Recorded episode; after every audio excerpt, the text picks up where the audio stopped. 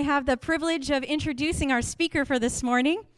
Uh, he moved into the area in December last year. Before that, he was living for six months in Findlay Creek area. And before that, he lived about six or seven years with his family in BC. And uh, before that, he was in Pembroke area. So he's moved around quite a bit. Uh, but it's wonderful the experience that he has had and what uh, God can do through that experience as well. He studied at uh, Pacific Life Bible College and he got his Bachelor of Theology there. And, uh, but now he is working as a contractor. He has four kids and uh, married to his beautiful white wife, Kate just over there.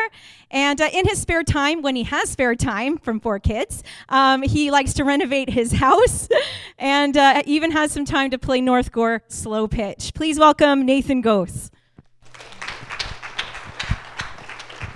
Good morning. So we're, we're Mark 6, 14 to 29, if you want to you know, take out your Pew Bible and find it. Or if you you know have your cell phone or whatever, it's 2018, so that's okay in church. Um, so I, I have it in the NIV here. I think that's what all the Pew Bibles are, so it should be easy to follow along. I'm going to read it all because that's how I like to do it. So, uh, verse 14 King Herod heard about this, for Jesus' name had become well known. Some were saying, John the Baptist has been raised from the dead, and that is why miraculous powers are at work in him. Others said, He is Elijah. And still others claim he is a prophet like one of the prophets of long ago. But when Herod heard this, he said, John, whom I beheaded, has been risen from the dead. Uh, verse 17, if you're just getting there. For Herod himself had given orders to have John arrested, and he had him bound and put in prison. And he did this because Herodias, his brother Philip's wife, whom he had married, for John had been saying to Herod, It is not lawful for you to have your brother's wife. So Herodias nursed a grudge against John and wanted to kill him but she was not able to because Herod, feared, Herod feared John and protected him. Knowing him to be a righteous and holy man, when Herod heard John, he was greatly puzzled. Yet he liked to listen to him. Finally, the opportune time came. Uh, and I, I usually read the NASB, and in the NASB it says a strategic time, which I think is a really good way to say that. On his birthday, Herod gave a banquet for his high officials and military commanders and leading men of Galilee. So everybody who was important was there. When the daughter of Herodias came in and danced, she pleased Herod and his dinner guests. The king said to the girl, Ask me for anything you want, and I will give it to you. And he promised her with an oath, Whatever you ask, I will give you, up to half of my kingdom. She went out and said to her mother, What shall I ask for? The head of John the Baptist, she answered. At once the girl hurried to her father, hurried to the king with the request, I want you to give me right now the head of John the Baptist on a platter. The king was greatly distressed, but because of his oaths and his dinner guest, he did not want to refuse her.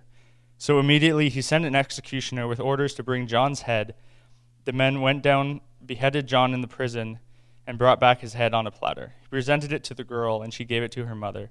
On hearing this, John's disciples came and took his body and laid it in a tomb. So, I mean, that, like, back then that wasn't a big deal, you know, to go execute somebody. But nowadays, you're like, what crazy thing just happened? That family needs counseling if your mom just told you to tell your stepfather to behead somebody. Um, I don't know, that's wild. That wouldn't happen nowadays, at least not in North America. Uh, but this, this story, if you remember last week, at, at the end of, uh, at the end of, I guess, the first section of chapter six, Jesus sends out the disciples. And then next week, so then like verse 30, right after this, the disciples come back and they tell Jesus what happened. So this is kind of like a mean time story. And uh, a lot of the, the commentators think, oh, well, Mark kind of forgot about this story because this isn't when it happened. This is like Herod reflecting on, oh, no, this Jesus guy is here. This must be the risen John. So this this isn't chronological. This is just Mark maybe thought, oh, I didn't tell this story. Maybe I, since I'm sending this story or sending sending this gospel to the Romans, maybe I should tell them about Herod, who's kind of the Roman leader in uh, Judah and the surrounding area. So I, I don't think that there are mistakes like that in the Bible. I don't think Mark forgot. I think Mark knew what he was doing. Um, because there, there's two threads that I think Mark carries through this story that, that were at the beginning of chapter 6 and we'll find at the end of chapter 6. And the first one is unbelief. When, when Jesus goes into Nazareth, and then these people, they don't believe him because, oh, that's just the carpenter who, who grew up here. Like, we know that kid. Um, and we have that same, that same unbelief with Herod, right? Herod doesn't really believe in John, otherwise, he wouldn't have cut his head off. Uh, the other thread that I think Mark is carrying through here is that of repentance. Because uh, in Mark 6:12, so right before this starts, it says the disciples went out and they're preaching repentance. And then if you read, or if you remember, I guess back to the beginning of Mark, uh, when we first meet John the Baptist, he's going out and his message is repentance. And so I, I think this isn't a mistake. Mark did this on purpose, that he slid that in there because it fits and it makes sense with what he was saying. So the first thing that we see here is that Herod assumes that Jesus is John the Baptist risen from the dead. And I'm going to stop calling him John the Baptist just to save time. We're going to call him John. Okay? And the, the only way Herod could assume this is if he had never actually met Jesus, because, you know, obviously they didn't look like each other. Um, and there must be some superstition involved there in whatever religion thing that Herod was involved in to think that people can be raised from the dead because that didn't really happen. So he maybe, like, because it says at the beginning, when he heard these things, maybe one of the things that he heard was that story we read, I guess, two, three weeks ago, when Jesus ra- raises Jairus' daughter from the dead. Maybe he heard, oh, someone got raised from the dead, and that'll get mixed up, or maybe you heard that Jesus did this. And I guess if you get raised from the dead, you probably have the power to raise people from the dead, right? Um, but we know better than that, right? We know uh, if you remember Luke 1, if you've been around at Christmas or maybe a couple weeks after, you probably heard uh, the story at the beginning where uh, an angel shows up to Zacharias and tells him, um, You're going to have this son, and, and that ends up being Jesus' cousin, right? So Mary shows up, and then this baby leaps in uh, Elizabeth's womb. So that's John the Baptist, and you know they're, they're cousins. They're not the same person. Uh, so I think what, well, so something I learned in high school, um, which I didn't learn much. It was a hard time for me. Uh, but one thing I learned was this fancy word foreshadowing. And, you know, if you guys went to high school, you probably learned about that in English class. And it's when the author hints at something that's coming in the future. And we see it a lot in movies. Uh, like, you know, you might have this terrible storm comes, and it's because this villain's going to show up real soon, or something bad's about to happen right? So they use different things like that to foreshadow coming events. And I think there's a little bit of that going on here. Um, similar to like the Old Testament prophecies that we get about Jesus, I think the other thing Mark might be trying to bring out here is that just how um, John's death, in that Herod thinks that now he has miraculous powers, through Jesus' death that we get to at the end of Mark, um, we get miraculous powers through the Holy Spirit, uh, which is a whole different sermon, and we're not going to get into that. Uh, so, something to note here, though, that's interesting, uh, is that Herod. So this is this guy's name is Herod Antipas. Um, there's like four different Herods. I'll get into that in a second. So this Herod is the same Herod who Pilate sent Jesus to go uh, get questioned by um, just before the crucifixion. Because Pilate was like, I don't really know what to do with this guy. Maybe it's Herod's problem. And then Herod was like, I don't want anything to do with this. And I think probably a big part of why Herod didn't want anything to do with this, he didn't really want to kill John. And then now he gets this opportunity where there's another prophet who he kind of thought was maybe John. Well, I'm not going to kill this guy again. Not my problem, Pilate, and sends him back. So before we go any farther, we'll get into this. Uh, so there, there's four Herods in the Bible. Um, Herod's not. Oh, it disappeared. Oh, well. Sorry, Jane, I'm out. Um, so if, if you can bring up the map, that'd be cool. So, so there's four Herods in the Bible. The first Herod is Herod the Great because he's the original. When you're the original, you get to be the great or the legend or something. Um, so I should have named my kids all Nathan, and then I could be Nathan the Great, but I didn't. Sorry. So, so this Herod, the original Herod, like Herod's more of a family name than, than a specific person. Uh, it might even be more like a last name. Uh, so maybe I can be Ghost the Great. That doesn't sound as cool though. Uh, so, so this original Herod, Herod the Great, uh, this is the guy who tried to kill Jesus because he heard these prophecies from the wise men when they showed up that uh, this Messiah was coming and he was going to be the King of Kings and then he's like, no, I'm the king. This guy's got to go. So then he tries to kill all the babies. So, you know, he's out of control. And then he also tried to kill two of his own, well, no, he did kill two of his own sons because they wanted to uh, take over his reign. So then he's like, yeah, you guys are out too. So, I mean, he's out of control. Uh, but when he eventually died, they divided his kingdom. And you can kind of see the colors there. So, yeah, you see the blue I think I can point with this.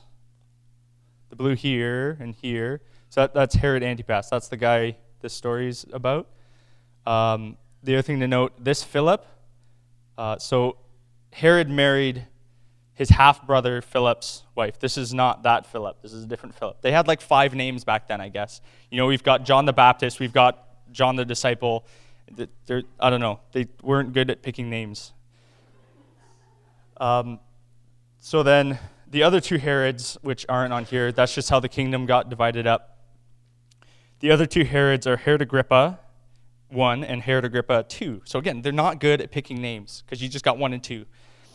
Um, so Herod, the, Herod Agrippa 1 is the grandson of Herod the Great, king of Judea from 41 AD to 44, so not very long. This is the guy who imprisoned St. Peter and put St. James to death and then this is also, uh, or Herod Agrippa II is the son of Herod Agrippa I. You know, it's like junior.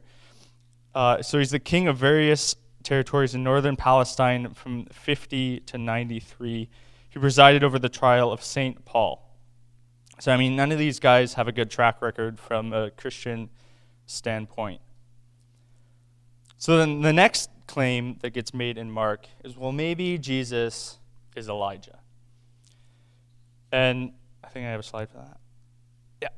So, you know, if you go all the way back to Malachi, it's one of the last last Bibles in the or books in the Old Testament. And so Malachi says this See, will send a prophet, send the prophet Elijah to you before that great and dreadful day of the Lord comes. So that day is Jesus showing up. Uh, and so if that's Jesus showing up, then the prophet Elijah coming before him can't be Jesus. And then we also see, uh, I made the slide. Yeah.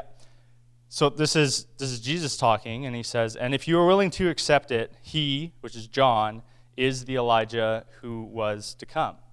So if John is Elijah, then Jesus can't be Elijah either. So that claim doesn't really work out. And you know, if we go back to the Luke story, the angel actually says to to Zacharias that um, the son you're going to have, he's going to come in the power and spirit of Elijah. So Jesus is not Elijah. So now, now we kind of get into the meat of the story. So John calls out Herod on this sin of marrying his half brother's wife.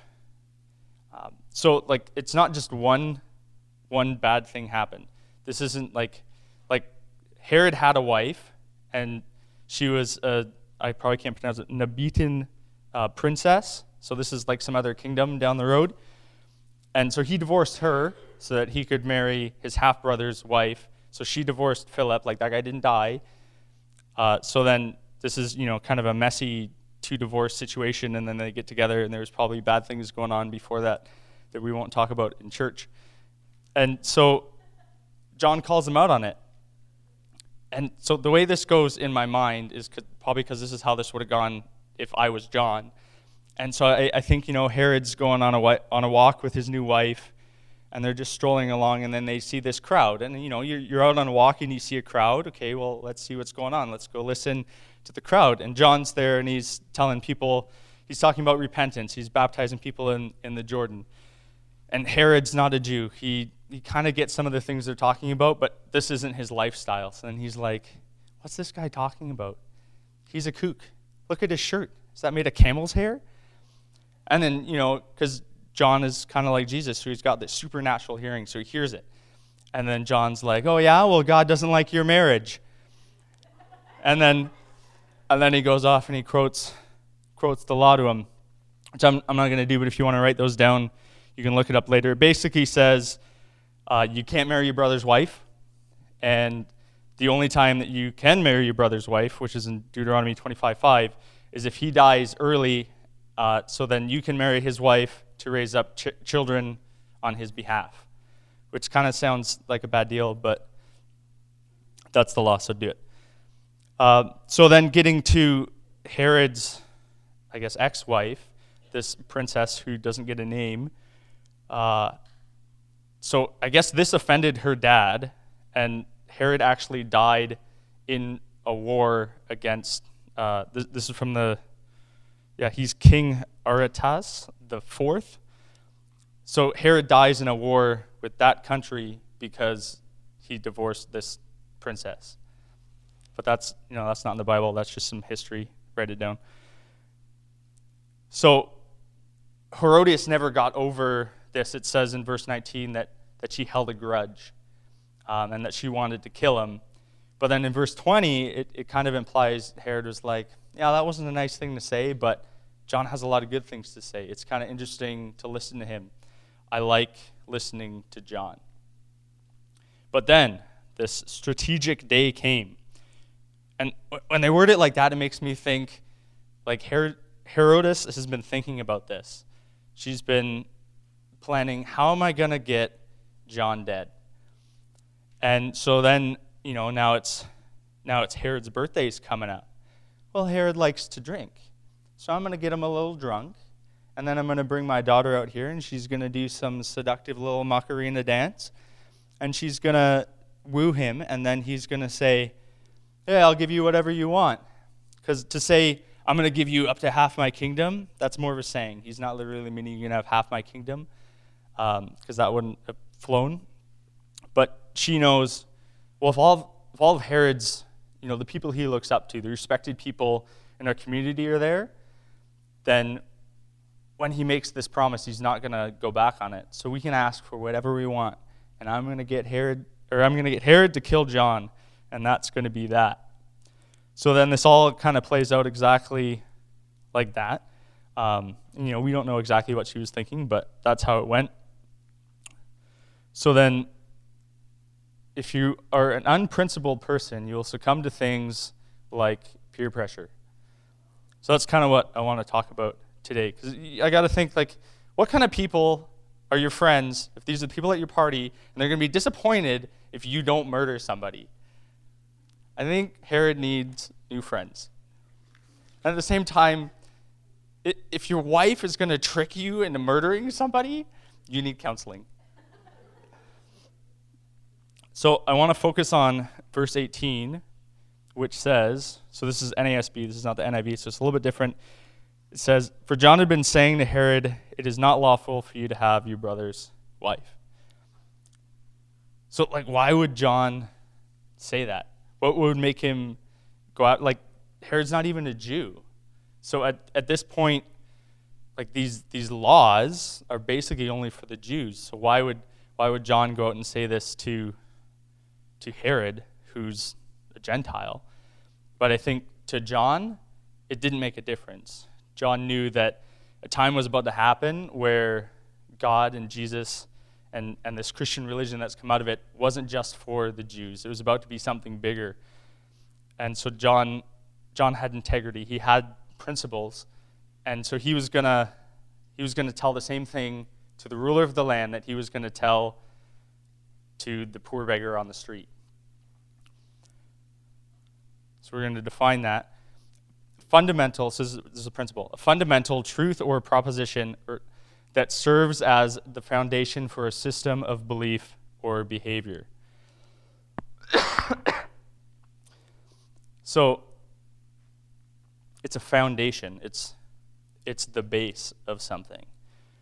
Uh, Stephen Covey He wrote Seven Habits of a Highly Effective People. You've probably heard of that book. I didn't read it, I found this quote online. But he says principles represent an, an object, objective reality that transcends cultures and individuals. Uh, and for an example, it's things like fairness, honesty, integrity. A principle is a natural law like gravity. So principles just kind of like, they don't change. They're just, this is a principle. So, something I just wanted to point out real fast a principle is not the same thing as a value. You might build your principles from values, you might get your values from your principles, but they're not the same thing.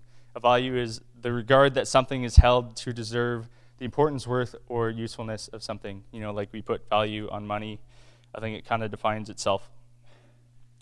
So, when you have principles and somebody else doesn't have principles, we'll, we'll hold this up so you can see. So, you know, I, I made this little example so that you can remember things. That's something I learned in Bible college. If you make examples, people remember. So I have this little jug of oil. You can see. We'll move this. We'll move this. Yeah. Okay. So this is this is just normal water. A little bit of science, right? Because we can do science in church. That's okay. Uh, and this is motor oil. It's used so it's extra dirty, so you can see it better. So if I have something, you know, if we say this is John, this is John's principles, and this is Herod, and we pour them in there. Oh, that pours kind of slow. It doesn't mix, right? Like there's there's the oil, there's the water. It's two separate things. I just put my lids on. I don't want to replace the stage. Like I could even shake it up, and you know, now it's going to take a minute, but it's going to separate again, right? When when someone principled like John comes in contact with Herod, who's not principled, they don't mix. And you know, like me shaking it, this conflict happens. So John had this moral code, or he had principles. Uh, and Herod, as we see, had very different principles. He liked to go have fancy parties with his lawless friends, and having a wife kind of seems more like just this, you know, side candy, this object that you have. It's not a person to be with. It's not this lifelong commitment. Um, John, on the other hand, we see that he has integrity. He doesn't want to quit on this call that he had that God gave him. Like, this is his thing, and this is what he's going to do with his whole life until it ends. So, in January 1945, so this is like World War II time, um, John, no, Gordon A. Eadie writes this, and halfway through, you're going to know why I picked this long thing. We are trying to show him not only what we are fighting against, I guess it doesn't quite show up, uh, so I'll read it off here. What we are fighting for, for many of these boys, we only have a very hazy idea of the real issues of the war. About all they see is going back to the good old days. This is a dangerous state. If they don't stand for something, they will fall for anything. They need to realize that we are fighting two wars the war of arms and the war of ideas. The other war, which the war of arms, is phase one. So th- this is the first time that, that that phrase shows up, and you probably heard it before. If you don't stand for something, you'll fall for everything. And like that, that's that's principle, right? That I'm going to stand on my principles. John's saying, I'm going to stand on, on the scripture. I'm going to stand on these things that, that God's taught me, and I'm not going to fall for things. Whereas Herod's the opposite. He's not standing for anything. He doesn't care about murdering people. So then his wife can trick him into beheading this guy he didn't really want to behead. So if you think about standing on your principles, like in the, in the definition, it talks about as a foundation. And like Wendy said, I renovate houses. I've done everything on a house from building the footing to putting shingles on a roof. So this makes sense to me that your foundation keeps the house up. If you have a weak foundation, if you have cracks in your foundation, if you don't build your foundation out of the right stuff, it's going to fall down. So you got to have good principles so that you don't fall. Uh, so people fight wars to protect their principles. That's what we're talking about here. And I think everybody knows that's what most of the wars that we fight are about. So you got to think what do you stand for? What does Canada stand for? Uh, and what, is, what does Cornerstone Church stand for? And most of us come here every week, and you know you, you should know what the things you're going to participate in are all about. And you can read about you know what Canada stands for, what Corner, Cornerstone stands for online. So I'm not going to give you all that information. But what you stand for is kind of up to you. How you're going to choose your principles is going to be up to you. Nobody can do that for you. Um, but I would hope that you're going to, you know, pick, pick stuff out of the Bible and use that to build your principles. In Ephesians uh, 5.22, Paul writes the fruit of the Spirit, right? And everybody knows those. And I wrote them down because I never get all of them at once. So it's love, joy, peace, patience, kindness, goodness, faithfulness, gentleness, and self control. So these are building blocks for your principles. Um, you, you can take those things and, and build off of that. So you got to think what, what drives you to behave, to make good choices? And what's the foundation that you want to build on? Or Jesus makes it really simple in Mark 12, 30 and 31. Uh, he says, well, the, the guy comes and he asks him, What's the greatest commandment? And Jesus says, To love your neighbor as yourself and to love God with all your heart, soul, mind, and strength. So it's pretty simple. I need to love God and I need to love my neighbors. And we know that by Jesus' definition, your neighbor is basically everybody you come in contact with. So this is a good place to start building your principles. And I'm sure, like, you know, you have principles, but maybe you've never thought about it. I never really thought about it either. So this is a good spot to start thinking about it. Like, you can think, okay, well, do my principles love God? Do my principles love my neighbor? if you're thinking, I'm with Herod and I would have beheaded John, your principles don't love God and they don't love your neighbor. So it, it's a good, good contrast. And you can think about the fruit of the Spirit. Do you behave in a way that those things are evident? And maybe you can adjust your principles and, you know, build a stronger foundation using those things. So if we take a look at Jesus and John, uh, we can choose to live a life like them. You might not be able to do the miracles that Jesus did. I mean, we don't really see any stories about John doing miracles, so maybe you can be a bit more like John. But it's more about how did they treat people. We see that John didn't pick favorites. Just because you were royalty didn't mean he was going to talk to you any different. Because John had one king, and it wasn't Herod. Uh, which, oh, we'll get to that later. We'll get to that later. Uh, so you, you can borrow building blocks from these guys. It, and we see things like like integrity, you know, being the same person in front of your rich friends as you are in front of your poor friends. Um, so, another person you could borrow some stuff from would be someone like Billy Graham.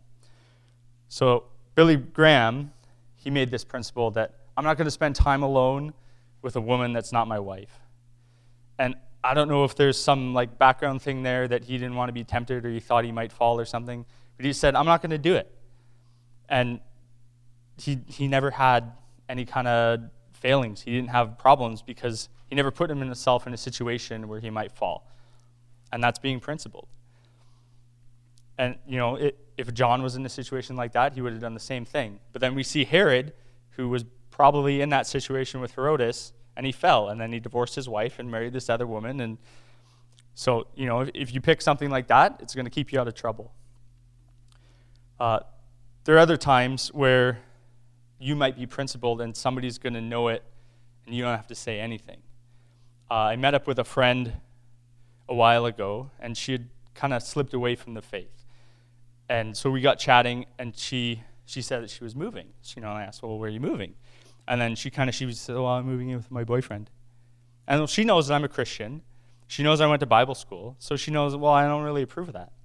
So I don't need to, you know, yell at her now and condemn her and tell her, you know, you're doing it wrong. She knows what I think. So you can just be principled and you don't have to say anything. And maybe if I would have said something, she would have put my head on a platter like Herod. So I left it alone. But, you know, in both those stories, like Billy Graham got a lot of flack for making that decision. He's not the only famous pastor that, that's done something like that and we have other famous pastors that obviously haven't done that, and it's gone badly for them. So it's a good it's a good place to start. But I don't think Billy Graham went out defending himself, saying, "Oh no, like, sorry that I'm doing this, and sorry that you're friend." No, like this is my principle, and I'm going to stand on it, and I'm not going to screw up my marriage because you don't believe what I believe. So, a few weeks ago, I think Dan kind of mentioned this idea that the early church started calling um, the early believers Christians. And I, I, don't know if he defined it, but Christian in, in Greek literally means little Christ. It's this idea of being Jesus imitators. So the moment you call yourself a Christian, you're kind of saying, well, I, I agree with these, this set of principles. And unfortunately, there's a lot of people that call themselves Christians and they don't live by those things, and that makes the rest of us look bad. But, but just like this story with my friend, the moment I say I'm a Christian and, and put it out there, I'm, I'm aligning myself with these principles, and she knows that. And I don't have to go and condemn her for it. So, like, your principles isn't isn't going to be the same necessarily as your theology. This isn't things like, like oh, I believe in the Trinity, that Jesus is God. That's, that's theology. This isn't your principles. Although your principles can be that I'm going to have good theology. That's a principle. Um, it's more like having good morals. It's things like helping others in need, being hospitable, integrity, like we see in John. It's loving your neighbor, uh, however that may look, uh, and especially when it's inconvenient. And like it's it's taking a stance on things. It's standing for something so that you don't fall for everything.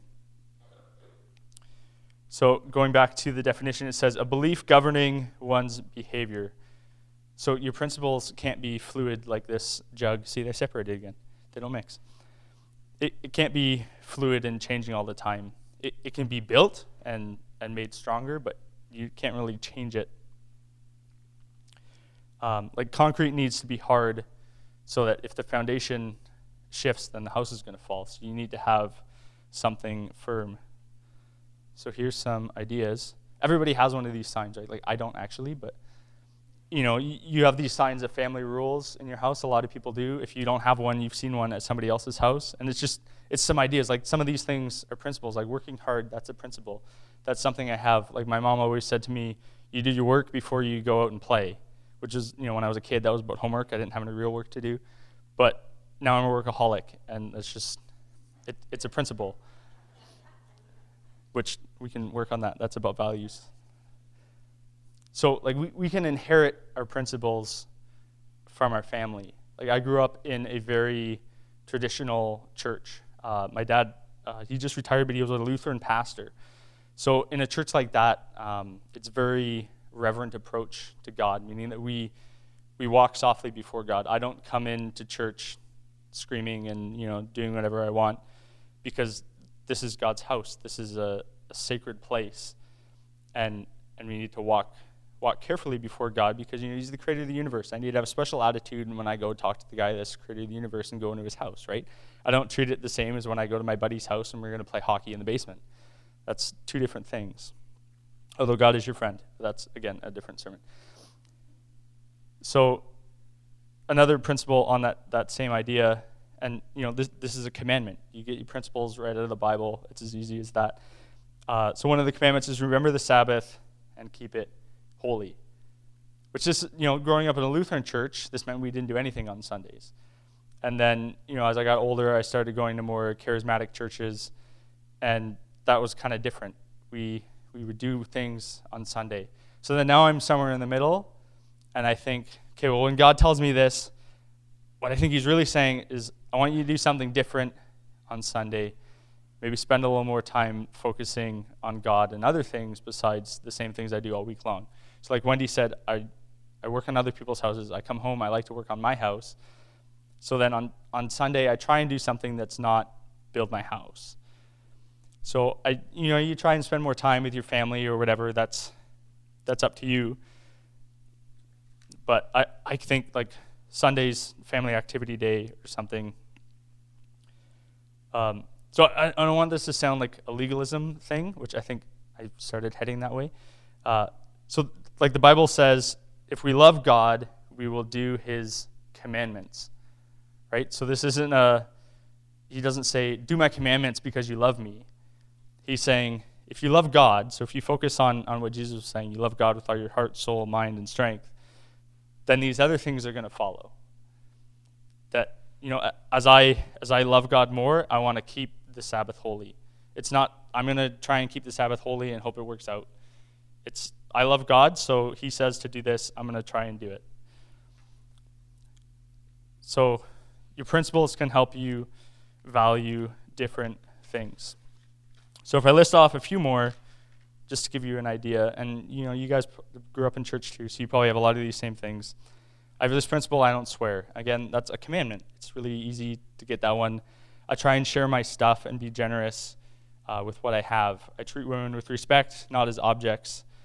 And that's, that's all in the Bible. That's easy, easy principle building blocks. So I got this sign on my wall.